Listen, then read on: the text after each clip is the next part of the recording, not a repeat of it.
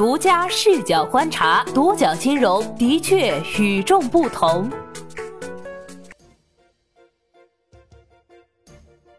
本期我们一起关注的是宜信普惠一分公司被查封，事出有因还是被七幺四误伤？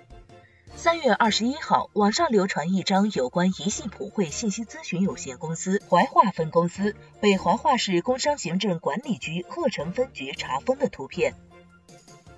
独角金融向宜信公司求证，对方回应，该图片拍摄于二零一九年三月二十号，怀化市互联网金融风险专项整治领导小组和 P2P 网络借贷风险专项整治小组针对当地网贷机构开展了一轮排查工作。宜信普惠当地分公司积极配合排查工作，暂时停止营业，相关负责人已赶赴当地，同监管部门进行进一步沟通。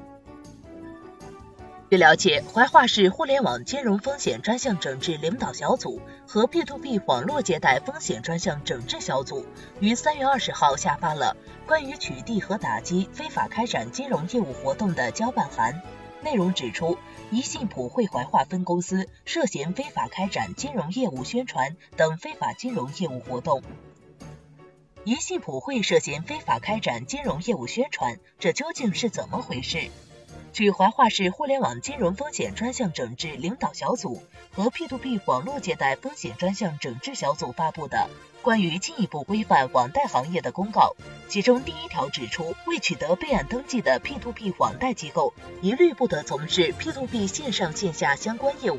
严禁任何机构和个人为未取得备案登记的 P2P 网贷平台开展线上线下营销。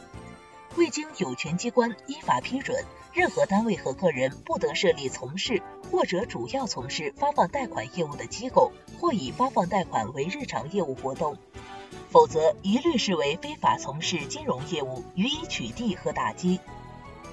怀化市监管层的这一份文件还规定，未取得相关金融业务资质的从业机构，不得对金融产品或公司形象进行宣传，不得在名称和经营范围内使用金融、交易所、交易所、交易中心、资产管理、理财、基金、基金管理、投资管理、财富管理、股权投资基金、网贷、网络借贷、借贷、”“P to P”“、股权众筹、私募股权众筹。互联网保险、保险、支付、汽车金融、汽车信贷、信托公司、消费金融等字样，违者视为非法从事金融业务的机构，予以取缔和打击。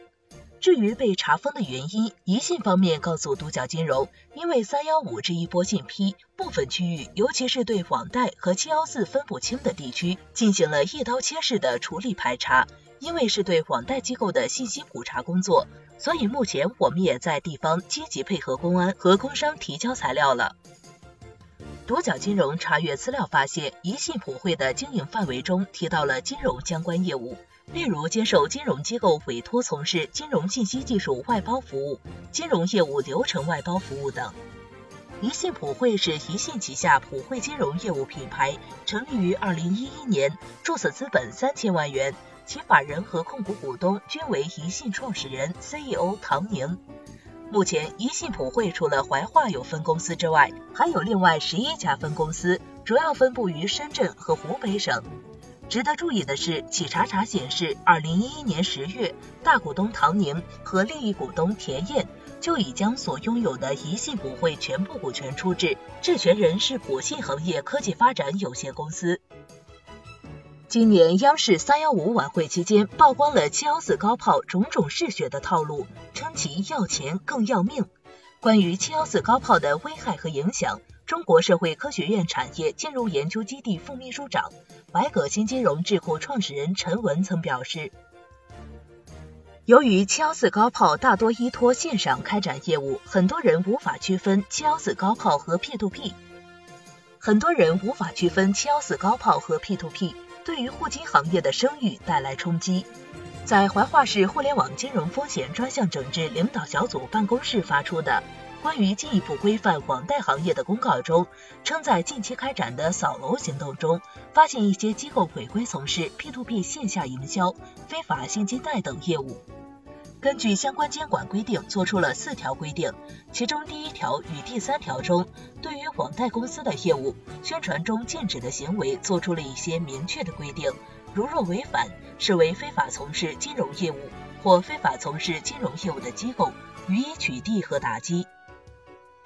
独角金融注意到，近期厦门、天津、北京等多地的互金协会以及中国互金协会密集发布了对七幺四高炮进行排查检查的通知，各地公安机关也加足马力。比如兰州公安就在最近抓获了涉案十亿元的特大套路贷犯罪团伙。你如何看待宜信普惠分公司被查封这一事件呢？来留言区聊聊吧。好的，以上就是本期节目的全部内容，谢谢收听，咱们下期再见。